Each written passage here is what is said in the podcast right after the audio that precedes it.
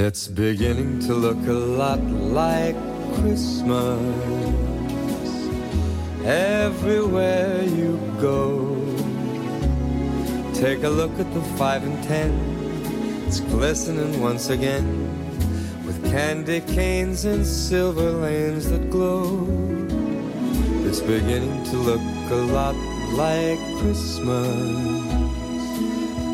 Toys in every store. But the prettiest sight to see is the holly that will be on your own front door. Welcome to the Mojo Radio Show. Nice to have you on board the bus, the big Christmas red bus that's heading due north towards Christmas, winding down towards the end of the year. Robbo, welcome to this week's show. Thank you, mate. How are you going? Yeah, doing well. I've got to say, there's plenty of Christmas cheer in the studio the last couple of weeks. So uh, spirits are high, literally. Indeed, including AB. This is Rodney from Dan Murphy's. From all the guys in the back room who listen week in, week out, thanks to the Mojo Radio Show and Merry Christmas. The Mojo Radio Show. So, folks, uh, here's the backstory. I did an experiment last month and I got up each morning and watched a YouTube clip. Uh, let's call it a motivational YouTube clip. And the one that I was watching, the series I was watching, which are very, very good, they're quite long, but they're quite good, is called Impact Theory by Tom Bilyeu. And as I was listening to one of the clips, listening and watching, I came across a guy called Lukas Schwekendiek. And I kind of like what he put into the clip. And off and off the cuff, I shot off a quick email to Lukas saying, mate, I really like your stuff. Is there any chance you come onto the Mojo radio show here at Down Under and be a special guest prior to Christmas? And he said, yes, he would, all the way from somewhere in Germany. Uh, Lukas, welcome to the Mojo radio show, mate. Come on, mate. You can pronounce it, Gaz. looking, looking Heistensten. Close enough. Come on, Lukas, give it to us. Hildesheim. Hildesheim, Germany. Nice. There yeah, you go. That's just another way to pronounce it. Yeah.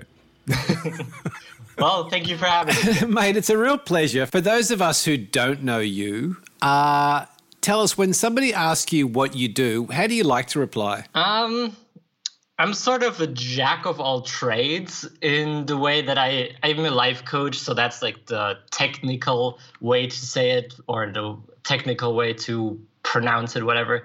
But i'm i help people with their lives in general with business relationships motivation figuring out what they want to do in their lives etc and that can go anywhere. So i i don't specify like okay i'm just business coach i'm just i have a certain plan. Usually we just go into a call and we see what happens so it's very personalized, and I very much enjoy doing that. Well, that's good because it's kind of where I want to dig into today, Lukas. With the people you're working with, your observations, and you do a lot of writing. It seems to me there are a lot of people who are happy on the outside, they're putting on a good facade, they're smiling a lot. But it seems to me these days there are a lot of people who are feeling very empty on the inside, have lost direction, have lost their mojo and they're really struggling. Is that something you're seeing? Uh, yes, definitely. Uh, that's almost every one of my clients, almost every call I get on, it's the same thing.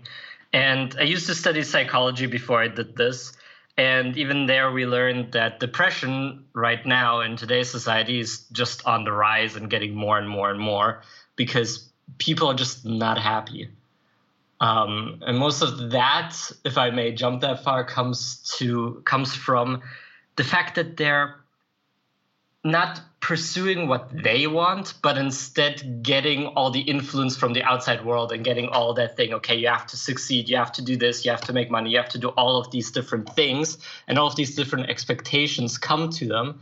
And so they put on a mask because that's the only way they can like uh, be accepted by their peers, be loved by the people around them, etc. And that makes it very difficult for people that want to do something else to then take that step and say, you know what, right now I really want to pursue this and I'm going to do this. And if it fails, it doesn't matter because I want to give this a shot. Uh, because I think this will make me happy. People just don't have the courage to do that. And even if they do, then we get into a whole nother situation where it doesn't come that fast. So somebody's hearing this and they go, I'm stuck. So that's me. I mean, I'm putting on a good facade people think I'm happy. In fact, in some cases, people could say they think you have it all. It all looks rosy from the outside, but they're stuck. When you have somebody ring you and ask for your services and start to work with you, what's the starting point for you? Where do, where do you start to take somebody to help them find themselves? The very first thing I do is I try to make them forget about everything that's going wrong right now and all the stress and all the ways they're stuck. Just make them forget about that all because it just doesn't matter right now. They're in this situation, and yeah, that sucks. But as long as they keep thinking about that, they're not going to be open up to all the stuff that excites them or makes them happy or that they really want to do. They're going to be in what's known as in the scarcity mindset and thinking, oh no, how life sucks. Oh no, I'm so alone. Oh no, everything's so awful and then all that good stuff is not going to come in. So that's the first step, just letting them know, you know what, for this hour working with me, we're just going to forget about, all about that. We're going to be happy. We're not going to think about all this negative stuff. And then the next step is actually finding out what it is that excites them. And one of my favorite things, or one of my favorite ways to do that, is a little exercise where I ask them the following question. So, imagine I was a genie. Like you just rubbed the magic lamp, and I came out, and I have you have as many wishes as you want. You know, we already took care of that, not the usual three wishes, but you only get exactly what you're asking for and nothing more. And even more, I'm a really mean genie. So if you don't specify it, I will give you exactly the negative thing that you didn't ask for. So let's say you ask for being rich, I'll give you money, but I'll make your life miserable because you didn't ask to be happy. So I'm very mean and very specific genie. What are you going to wish for? What's exactly what you're going to wish for? And the reason I do this is because people are often not specific enough in their goals. They say they want to be rich, they say they want to be happy, they say they want to have a big house. Okay, awesome. What the hell does that mean? Like, when do you know that you've achieved it? When do you know that you're happy? When do you know that your house is big enough? When do you know you've made enough money? And because they're not like specific enough, they don't really they can't really make a plan to get there because they don't know where they're going. They know the direction, but then as you said, people that seem like they have everything, they still don't feel like they are there because they never specified exactly where it was they wanted to go. So that little exercise just makes it very specific and very nice and then lets me know what they really want. Can I wind you back a step just before we get to that point mm-hmm. in your process? Um, Gary's question centered around someone who's coming to you feeling like the world's on top of them and they're not, they're, they haven't got their mojo. Is it, yep. po- well, I guess my question is twofold. Is it possible for someone to be in that sort of mindset and not know it? And if they do, if they do realize it as a, an epiphany or whatever, and they come to you, do you deal with that in a different way? Um, to answer the first part of your question, yes. Uh, most people are like when you feel when you learn about depression and where that's coming from most people don't even realize that they are depressed or that they are negative. They just deal with it as it comes along. So that's definitely a case. But when they're having the insight or the self-awareness to say that i am in the spot what do i do?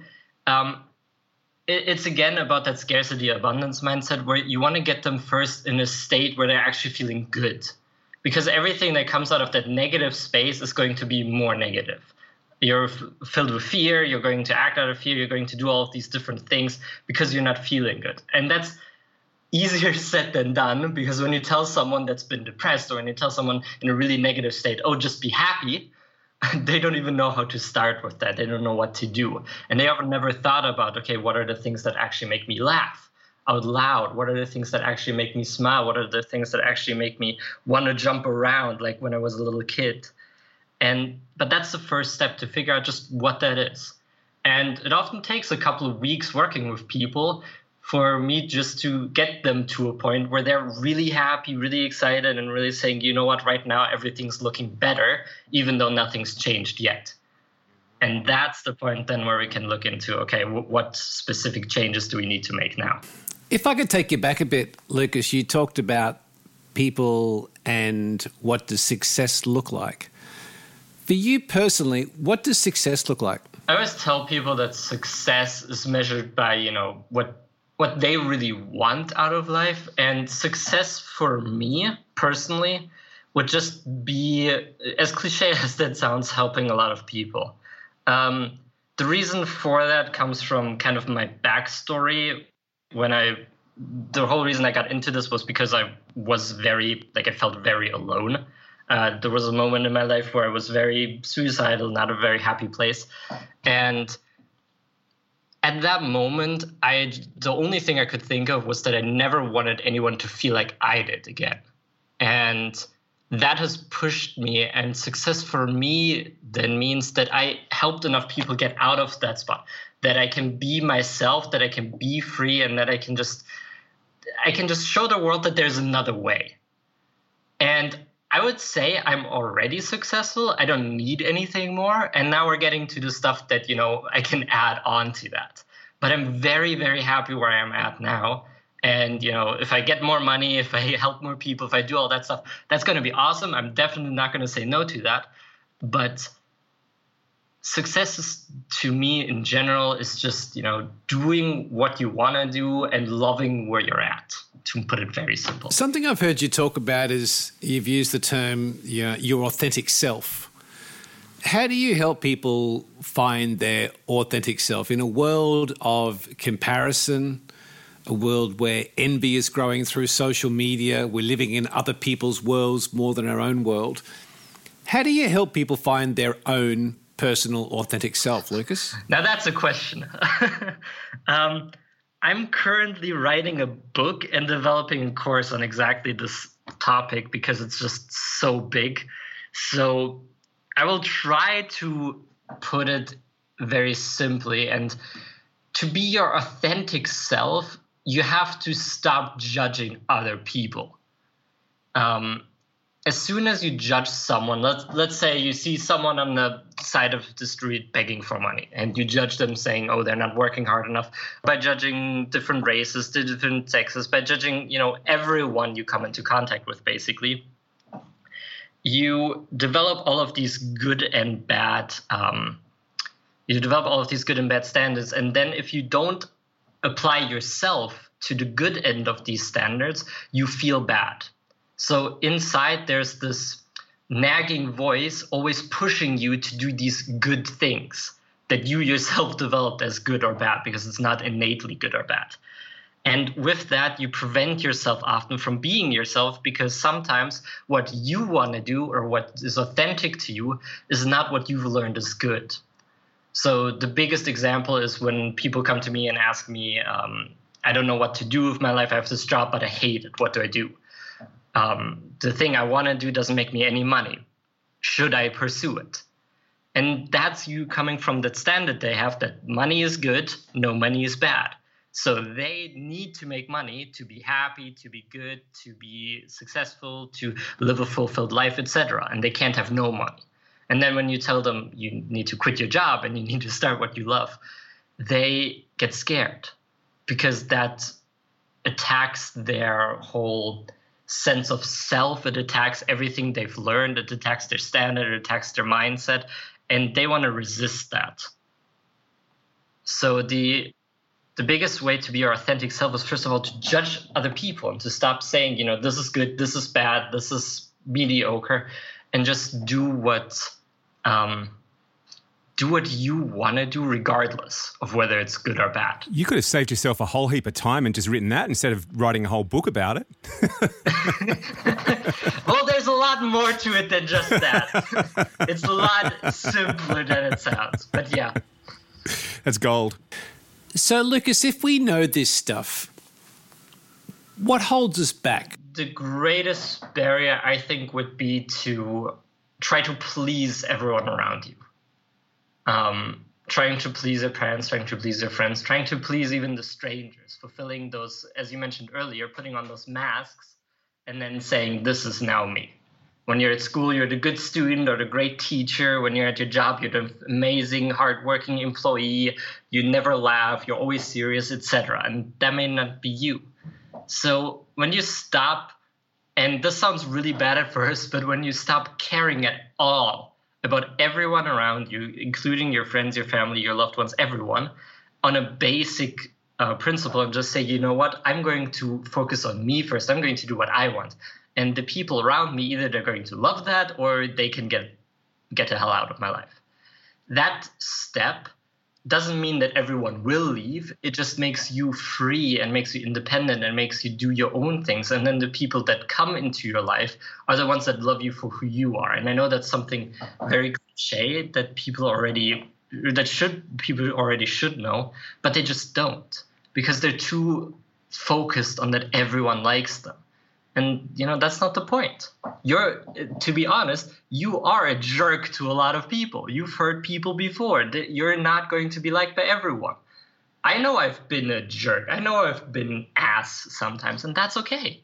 I accept that. Some people will never like me. Okay whatever.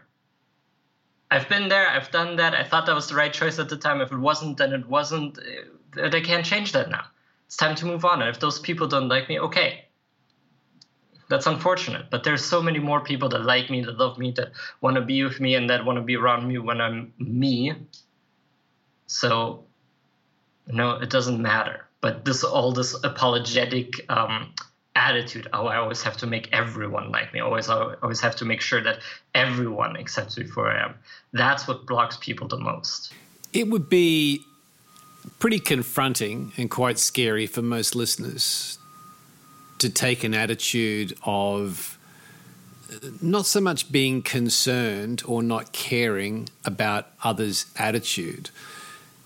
And it's, it's, it's critically important as a stepping stone. How do you talk people through the fear factor, Lukas, of people being scared to make that move and the fear that comes with making a decision like that or taking an attitude like that? The first step is for them to actually tell me off. So when we're in a call, just having them tell me, you know what, just say it out loud, say it as often as you need to. Screw you, Lukas. I hate you, Lukas. Stop talk, telling me what to do, Lukas. And just telling them to tell me off because that's the like that's the best environment to do it first in. And usually, you know, I've helped them out a lot by that time, so it's it's not like um, they actually want to tell me off, but that's the step they need to make, and then kind of going up the ladder of telling people, first of all, telling them no, um, and being more aware of what they want instead. So it's not just about telling everyone to go screw themselves. it's about knowing what you want to do and then owning up to those things that you want to do, regardless of what the other person thinks. So if a friend asks you to help them move and you don't want to do that, then just say no you don't need to justify yourself. You don't need to give a reason. If you don't want to do it, you don't want to do it. It's like saying if you don't like olives, you just don't like olives. There's no reason for that. You just don't like them. That's that's it. But we try to when we interact with other people to justify it. Oh, I don't want to help you because uh, I don't know. Because it's it's just an emotion. It's just a feeling. So first of all, figuring out what you want to do and then telling other people no is, I guess, the easier way to do that. If you can tell other people to go screw themselves and go away and leave you alone, uh, even better. But that often leads to some sort of arguments or fights because the other person doesn't like that or expect that. So that may not be the best thing to do for people you actually care about. But but the ba- basic line is just have your own standards, have your own um, boundaries that you know and that you uphold and that you're not going to um, take down for anyone, whether it's your partner, your wife, your husband, or even yourself. So, coming from a place of being depressed, and I think you said earlier in the show, even suicidal. What was the what was the biggest or most important change you made, Lukas, that helped you get through that period? Um, if I'm honest, I didn't get through the period. Well, I wouldn't have gotten through the period. The fact is that I was at the point where I was ready to end my life and I didn't go through with it because I was too scared to. So I can't really say that there that I've gotten through it because I just didn't have another choice at that point. But after that, what made me get through it was first of all to get help right away. Like it doesn't like, alone i can only go so far and i wouldn't i would have not made it out there without the help of my coach without the help of my friends etc so for anyone in that state get help. It's you don't have to do this alone.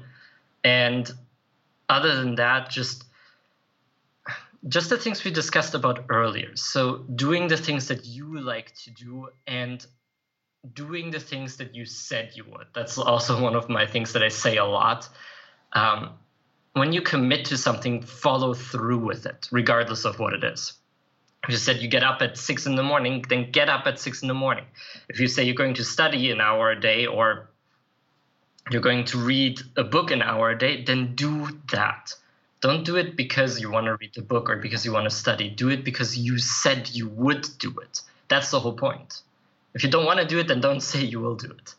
Because that gets you through, because it allows you to develop more um, confidence in yourself and more worth in yourself. And when I started really doing um, what I said I would, that's really when things started changing for me. And I think like two weeks after I was so suicidal, I started waking up at 5:30 in the morning and went for a 45 minute jog every morning. And before then, I would have gotten up at like 8 or 10 in the morning. But I just said, you know what, I'm going to do this, and I'm going to just just give it a try, and I'm just going to do it, and I did. And it wasn't the, the jogging that made me feel good; it was just the fact that I did it that made me feel better about my life and that gave me some confidence that I can actually make a change and take my life in the direction that I wanted to go. So, how do you set up your day, Lukas? What does your morning look like? So, from the minute, what time do you get up, and what's your first hour of your morning look like to set you up for the day? Um, well, I get up at 5:30 still. Uh, sometimes that changes, but right now I'm getting up at 5:30 in the morning, and the first thing I do is I basically go immediately to the computer and first of all I meditate. I usually use guided meditations on YouTube and I just meditate about gratitude for 10 minutes uh, just to feel grateful, um, to get into the right mindset, and also as a test that I am actually awake. Because if I'm not actually awake, that meditation will usually put me to sleep and then I know that I have to, you know, get more active or do something else right away in the morning instead of going through with my normal routine. But if I let's assume I am quite awake, then the next thing I do is I have my affirmations that I read and then I look at some videos while I eat, like some subscription stuff, some um, people of interest that I really like, something um, channels that I'm a fan of, and then I usually try to do some work. So at this point, it's like let's say six six thirty right now, and then I try to do an hour of work, just writing for an hour. And after that, it's breakfast. So I haven't eaten anything up until that point. Then it's breakfast, taking a shower, and um, getting my day started in the normal sense of the word. So then starting with my email, starting with my other writing, starting with clients, etc. What are some of those channels that you look at you were mentioning? Is there any that are worth mentioning that you think people should any of our listeners should have a look at? Currently, I'm a fan of three channels. So number one is Charisma on Command. I really enjoy that channel. It's about um, well, well, charisma in a sense, but it's also about how to uh, be yourself more and what you can take from other people of interest. They make a lot of videos about movie characters or actors and stuff like that, and what makes them likable. Uh, the second channel is a personal development person by the name of Raphael Eliason. Um, really cool guy, posts like a video a week, but it's usually very much to the point. He's not a big channel yet but I followed him for a while and really enjoy his stuff. And the third one that I currently like is Impact Theory by Tom, and I'm going to butcher the last name, but Tom Bilyeu. and that's that's a really powerful one as well. I really like the talks there. Yeah, right. Come on, Gaz, you've got a command of the French language. How do you pronounce that one? It's Bilyeu. Um, Lukas, you mentioned the um, the dark times and you said in a way you were kind of still working your way through it. When the dark times close in on you today, how do you deal with that today? How do you deal with the times where you start to doubt yourself as we sit here today? Um, what I've learned to do was to separate myself from my emotions as a whole. So that's including positive, negative emotions, everything. And that allows me to just put it to the side. Um, when that little voice that you mentioned comes in, I've I got this trick from my coach, and this is one I uh, still use today. I make that voice sound really, really annoying. Personally, I find Cartman from South Park one of those voices that's just unbearable. and when that voice in your head goes, "Oh, what if, what if we can't do this? What if we'll fail?"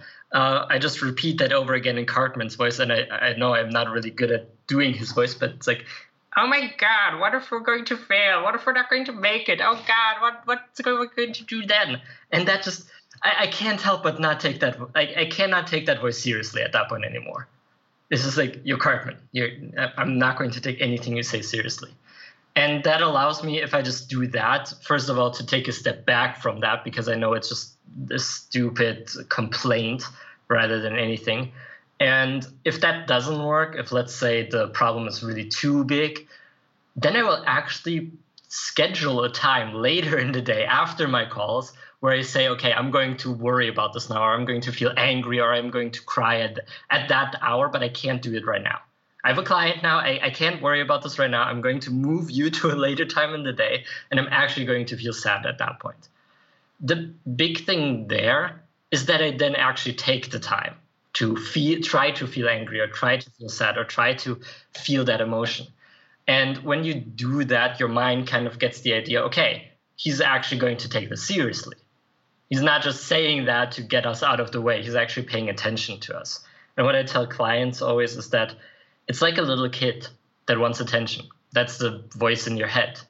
And if you just push it away, it's not going to just, you know, go away. It's going to come back stronger and louder and more annoying the next time because it wants attention. So you have to say, okay, you know what? We'll play later we'll play later, but then actually play with it later, actually deal with it later. The the Cartman voice and some of the processes you're talking about are NLP, which is neuro linguistic programming. Have you studied that, or is this something you've made up that just happens to have some basis in science? um, I find myself going back and forth a lot. So I read a lot of books. Um, I listen to a lot of uh, speeches, watch a lot of content. But often I will find myself figuring something out and then I read up on it like maybe half a year later, or then I listen to it half a year later, or I find out about it in some other way. And other times I will read something and I won't realize its effect until half a year later before I ex- experience it myself. So it's always a back and forth. Some of these neuro linguistic program stuff, I never studied that like I said, I studied psychology, but for a little while, so I'm not like the best at it. And I've read a couple books on the matter, uh, but a lot of these things were things that um, I sort of reinvented the wheel myself and re like re um, started myself, but also some things that I just found out that worked. And then when I read up on them later, or when I find out that this is actually a strategy, I just go, "Oh, okay, that's nice. That's awesome. Um, I guess I already know how to do it then. You talk often about mentors, having mentors, having the right people around you, how to find a mentor in your writings. What's a great lesson that a mentor has taught you along the way that is profound for you and to this day still helps guide you? That's a tough one. This has been so much. Um, I would say the the biggest thing that I've had to work on, and the biggest thing my mentor had to work on with me, and I had to accept, which is something that I always keep in mind now, is the fact um, that I have to realize I'm exactly where I'm supposed to be now.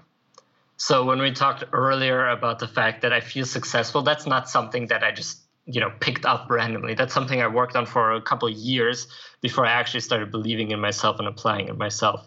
But that's the thing that I really needed to learn, and that really has changed my life just to accept that this is where I'm at.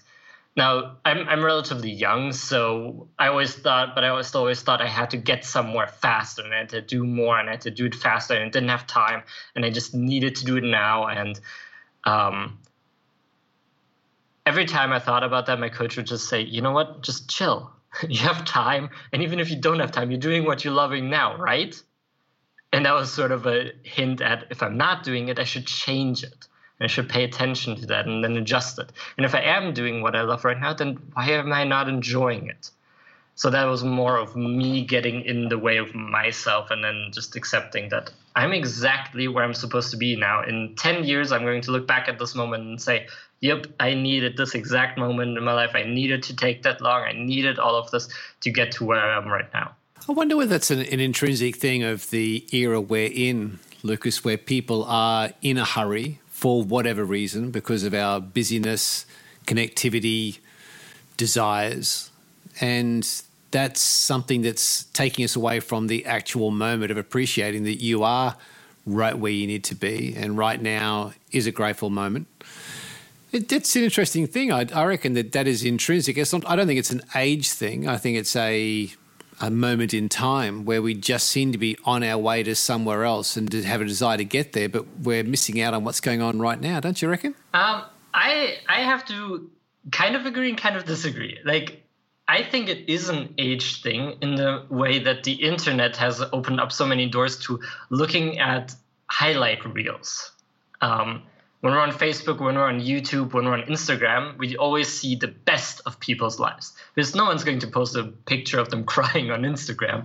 Um, or tell a sob, well, maybe they tell a sob story on uh, Facebook, but only to get attention. But either way, it's um, it's about it's about the fact that you always see the best of people's lives and then we look at our lives like as a total and think oh my god we're not happy.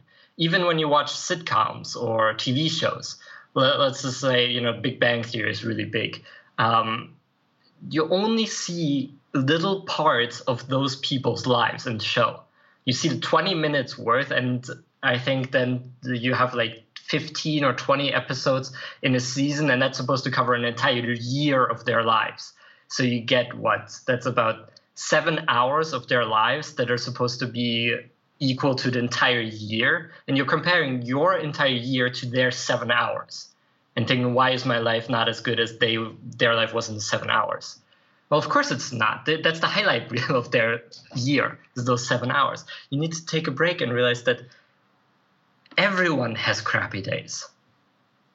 Uh, you don't need to get anywhere fast because that's that's just part of it. Everyone has crappy days. Everyone sucks. It's it's a process, and that's awesome too. I saw a I saw a scary stat yesterday in a book that I'm reading, Lukas, and it said that we, on average, the world spends 50 minutes daily on Facebook, and one in every five minutes spent online in general is spent on Facebook. And when you start to talk about other people's highlight reels, comparisons, you can understand why we're not living in our own life and being satisfied with our own worth when there's so much exposure. And that's that's their actual stats apparently of what's going on in the world and the power of this thing called Facebook. Before it was, I think, the stat that at least in the US, um, there came a study out that says the average person spends four hours a day watching TV.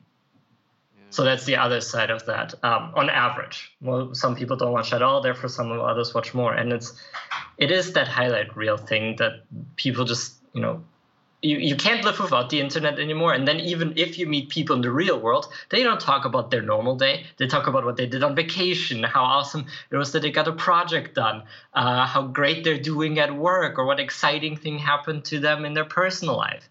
They don't talk about their normal days either. So it's just with the internet, that's a lot more in your face because people do vlogs, people uh, write it on Facebook, people post all of their amazing pictures on Instagram.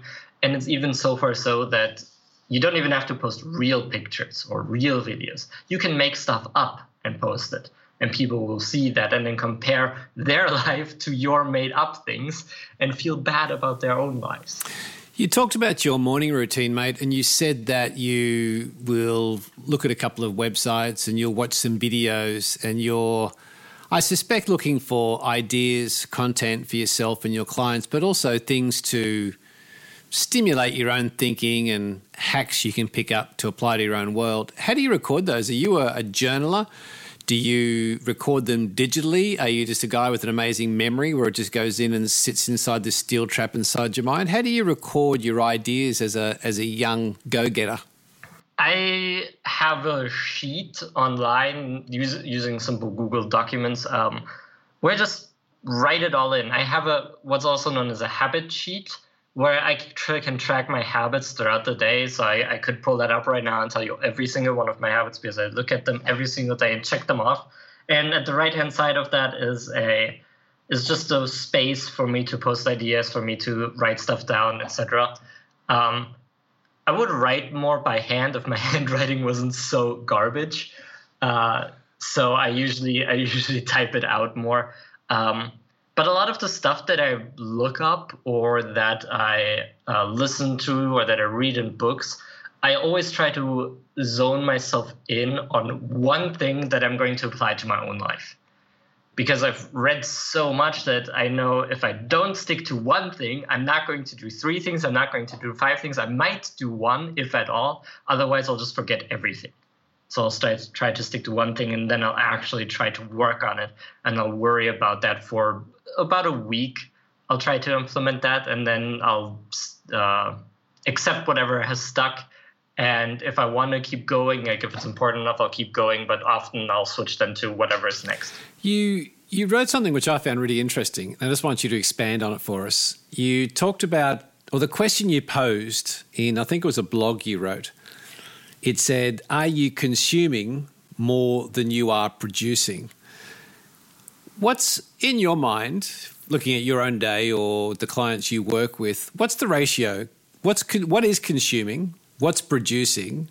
And then what do you think is utopia for someone who's living a fulfilled life? So, consuming is the stuff that you're passively doing, first of all. And that's often not for mm, I would say not for a big reason. So when you're watching TV, you're just doing that because you want to or because you can, but you don't have a real purpose going into it. There's no intention in it. Producing is more of um, creating something or doing something with an intention in mind. Now, there's a bit of a gray zone in between those two. Um, I would say the it, the ratio doesn't matter as much as long as you have an intention for everything you're doing. If you have an intention for everything you're doing, you can have a 100 0 ratio, you can have a 0 100 ratio. It doesn't matter. You can consume all day as long as it's intentional, as long as you know why you're doing it. Um, if you're not sure, if you're not that self aware, which a lot of people aren't, um, that's okay. Then I would say try to leave it at a two to one ratio which is already really ridiculously high. Um, so for every hour that you consume, or every two hours you're working, you get to watch one hour of TV. That's sort of a ratio. Um, but that's already ridiculously high if you do it seriously. So don't be afraid also to, if you fall a bit below that or a bit above that, that's fine. But that would be a better ratio. Now, looking at successful people, they their ratio is vastly different, but that's something that I don't I don't I'm not even going to tell what the ratio is because there's no point to it because that's just going to make people feel worse about their own ratios or about themselves. Just know that it's a process. As you do more, as you produce more, you'll find more joy in it. You'll start producing more and you'll start consuming more intentionally and less passively. And that's the whole point.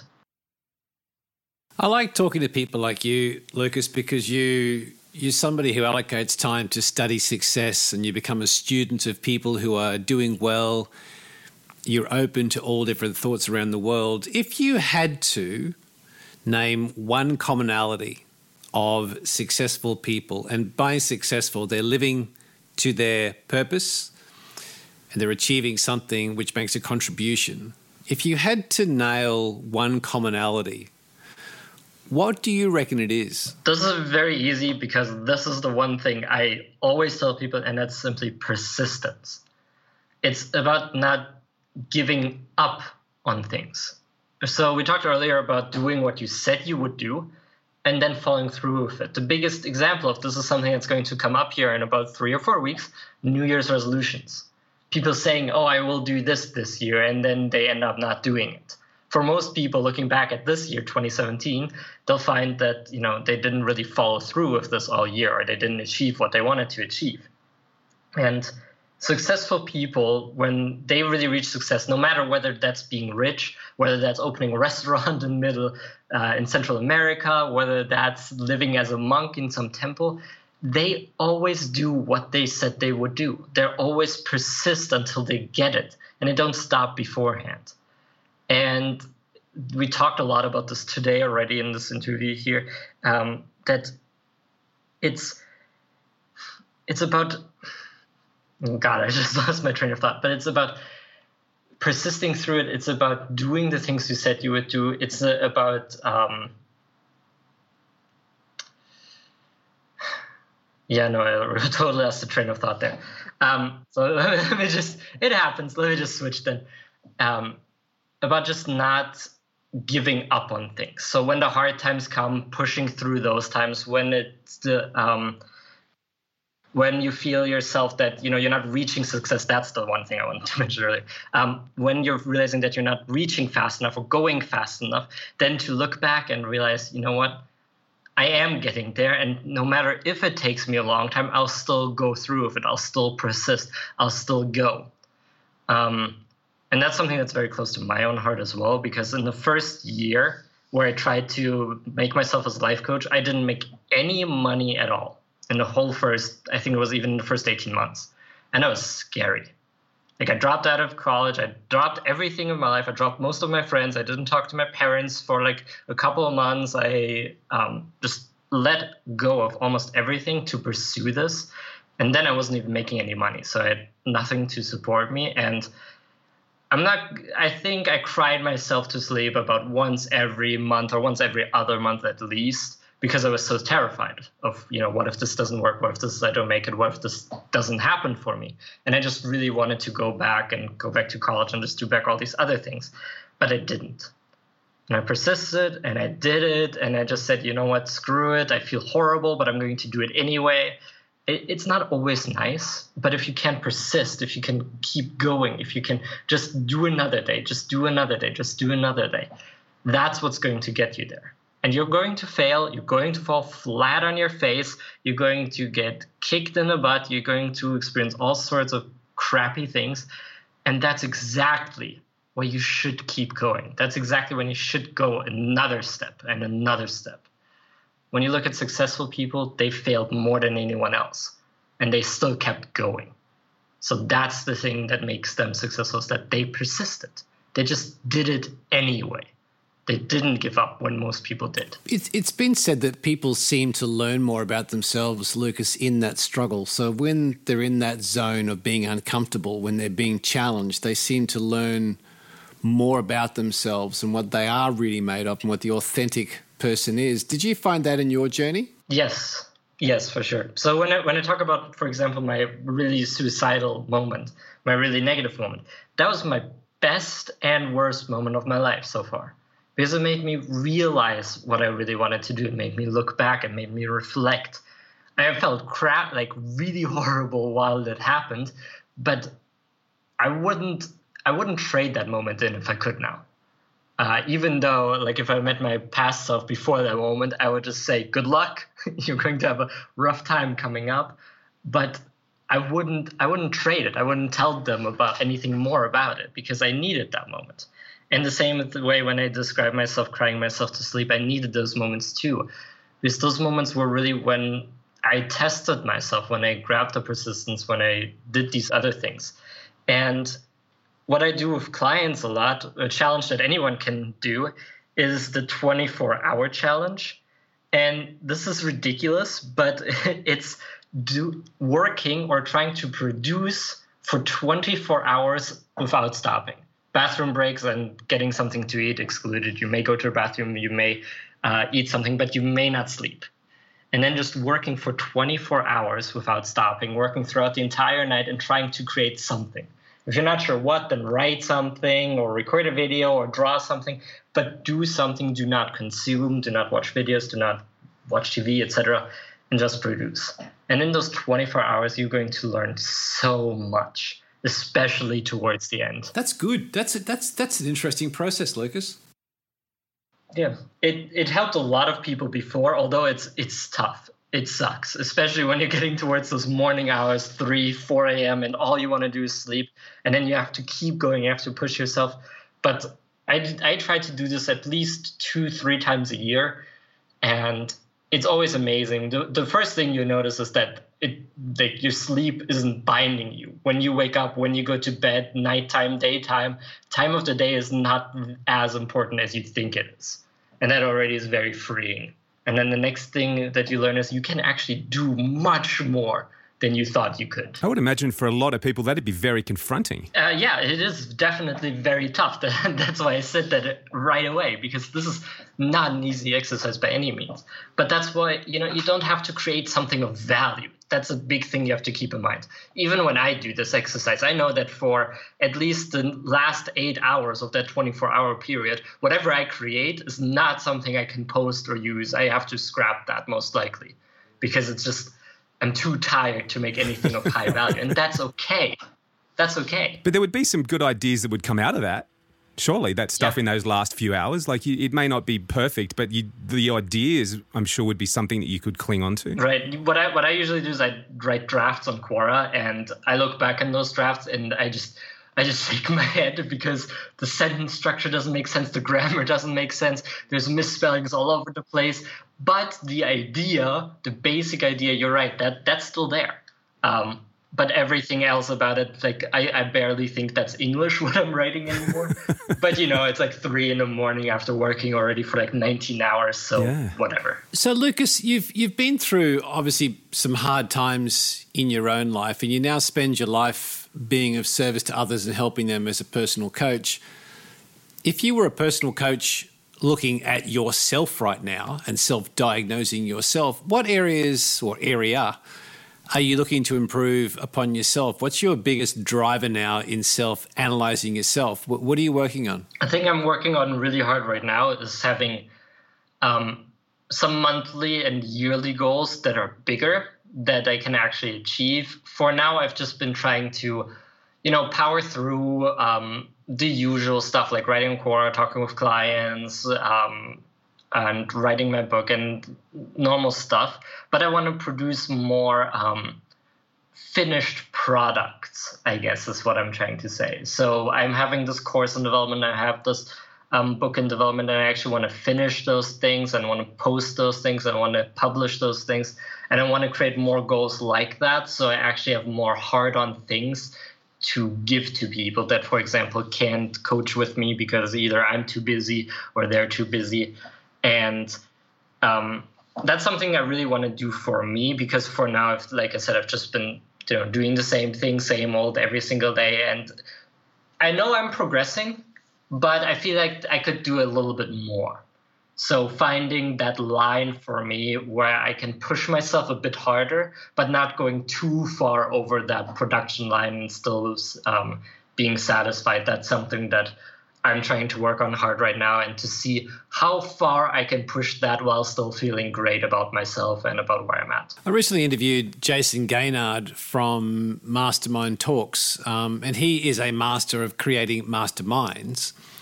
And I saw on your website you have your own mastermind. Is that something you facilitate and run, or is that something you're a part of? I do have a mastermind that I did run currently. I don't have one running right now. I keep it open because I, you know, I'm still open to the idea. I used to be part of one, I used to um, lead one, and I like mastermind groups, but it's not something that I desperately, um, like, not something that's at the forefront of my mind right now. That being said, um, you know, I've been part of one, I've coached once, I've been on both ends of the spectrum, and it's just something that can be very beneficial. Although personally, I like being the one more that is part of the group, not the one that's leading the group, just because you have less things to worry about. But um, that's just for the beginning part. So, if people want to learn more about Lukas, uh, where do you send people? Where's the best address to send the people? Uh, the best address would be Quora um, quora.com slash Schwekendiek because it's just the the place where I have my most content. I think currently I have over 2,700 answers written in terms of self-improvement, business, relationships, etc. So if anyone wants to learn more about what I do, what I teach, or my style, they can easily just look through any of those answers and get an idea for who I am. Because you know, writing also always shows something of the writer or the author as well. So that's the best place also to get some free content, some free stuff from me, and uh, that's the profile I use most often. So updates, new things, that's all going to be posted there as well. You're quite prolific on Quora. Why? Why did you choose Quora? um, that goes back a little bit. So when I started, uh, when I when I actually started doing this life coaching thing as a, my um, on my own, I wanted to write. I, I knew that I liked writing, uh, but I didn't know where to start. So I actually started on WordPress and created a blog, and I committed to writing one blog post a day for 365 days, and I did that. And at the end of it, I had about 30 followers, 20 of which were family and friends. So it just didn't go anywhere. And um, my dad, like I think eight months into this, he on the side mentioned this thing he was working on, which was Quora. And I didn't look into it until like three months after that, and then I just looked into it and realized, hey, here's here are people I can help right now. Here are people that have questions that need help that you know I can give something to right now. So I'll, I'll dabble in that. And you know, then I wrote an answer and I wrote another answer, and within like a week, I already had more followers there than I did on my blog. So over time, then it changed that I did more and more there, but also because I just got feedback because people actually read it because I could actually learn from these people that read it. They commented, they followed me, they upvoted stuff. I could see what people liked, where I may be struggling, what people didn't like. And that gave me a lot more value as well as it did other people than writing for 10 people on a blog that no one knows about. Well, I think it's fair to say, mate, that uh, 14 million views on Quora is a fair improvement upon 30 readers of your blog after a number of months. So uh, I think it's fair to say it's working. Yeah, it is. I think right now I'm already up a bit further than that. I think we're close to 19, 20 million views wow. now. Um, wow. Yeah, it's it, it's pretty insane. Um, but it took, I think, until I reached my first million, it took six months. And in those six months, I wrote three to 10 answers every single day. So that, that wasn't something that just happened either. 20 million is close to the amount of Dos Gary Downs on a Friday night. Uh, Lukas, this has been great. I really enjoy p- talking to people like you who've got a good, young, fresh perspective it hasn't been easy. You've battled your way through it. You're writing great stuff. Your work on Quora is just brilliant, mate. So, um, all the way from Germany, we really appreciate your time, mate. Thank you so much for your your sharing and being so honest and upfront. It's been great. Uh, thank you so much. It's been an awesome time. Um, yeah, thanks for having me, and I really enjoyed it too. Uh, I love having talks like this as well. Hey Santa! Merry Christmas! I want to dance with Father Christmas. The Mojo Radio Show. You know, I've got to hand it to you, mate. You were in the dressing room before the show going shweek and dig, shweek and dig, shweek and dig before we turned on the microphones, and uh, you managed to nail it. Well done. Uh, I got to say, when I read his name, I had absolutely no clue how to say it. it's one of those lines you look at and go, mm, right. yeah, and I can say it, but if you ask me to write it down, there's no chance. Absolutely. Good uh, thing his content right. is awesome, though, right? Now, uh, before we go, uh, I believe one of your mates is doing a good deed for Christmas. Yeah, I came across something during the week that just shows that the Christmas spirit has already started. There was a post on some social media from a dad who basically was saying, Look, I know times are tough for some families and you can't exactly buy your kids what you'd like to for Christmas, uh, and I'm offering my help uh, so get reach out, get in touch, and uh, and and I'll see what I can do. And that by itself is pretty amazing. But there were 186 comments, I think, underneath that post. And at a glance through, uh, roughly 50 of them were other dads going, Yep, I'm in too. If you can't help out, pass on the name and um, and I'll do the same. And I just think it's a really nice example of people being of service at this time of year. Yeah, the thing that I heard recently was a family where you have to make your Christmas present because one of the things that I dislike about the approach that a lot of retailers have to Christmas, it is about a, a, a cash and grab. And this family said, well, we're not going to buy into that this year. This year, we're going to make each other presents. And I think that is great because it stimulates the creativity, got to put some thought into it. And let's face it, if a child or a mate gives you something they made, I think to me that has a lot more emotion and feeling attached to it than just something you went to the store and bought. Absolutely. Totally, I agree. But I've um, got to say, it's funny that coming from an ex retail man. Well, I've got to say that we went down to the paddock with the Stihl. Hello to my friends at Stihl Chainsaws. And we we. We knocked down a tree just recently. And a young kid who lives a couple of paddocks across me, Chrisos, we knocked the tree, handed him a lump of wood. He disappeared into the shed. And next morning reappeared covered in dust and he'd been given a lathe, and he has created two beautiful bowls. Oh, wow. Uh, which are going to be presents for my mum and my mother-in-law. Neither of whom listen to the show, so I'm safe. and uh, it's a beautiful piece of woodwork. I mean, this kid is really, really good. Uh, but the fact that he made it, I just think, and it comes from the property, I think has a lot, the story that goes with it, I think, is a lot more powerful than going and buying perfume or hand cream. The Mojo Radio Show. Something to take us out today. That guy being of service to others and 50 odd dads saying, I'm in. We know that being of service to others, helping others, is probably one of the greatest precursors to happiness and fulfillment. And that really should be the spirit of Christmas. So I think it's a nice, uh, it's a nice way for us to get out. What is our play out song this week? The boss. We're out.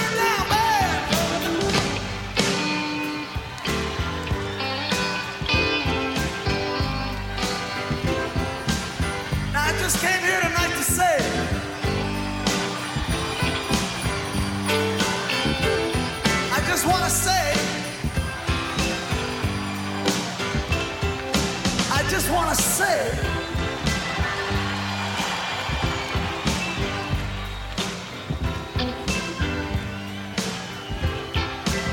Merry Christmas, baby.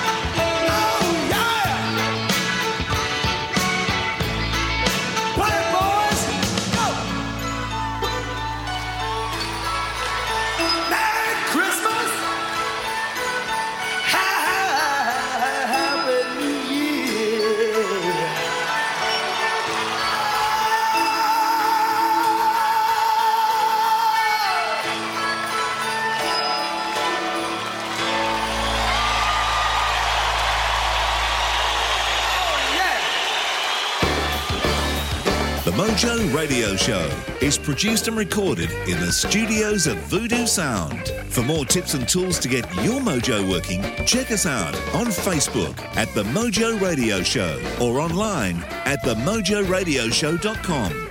For more about Gary, see GaryBertwistle.com or to polish your next audio or video production, check out voodoosound.com.au. And for the right voice, realtimecasting.com.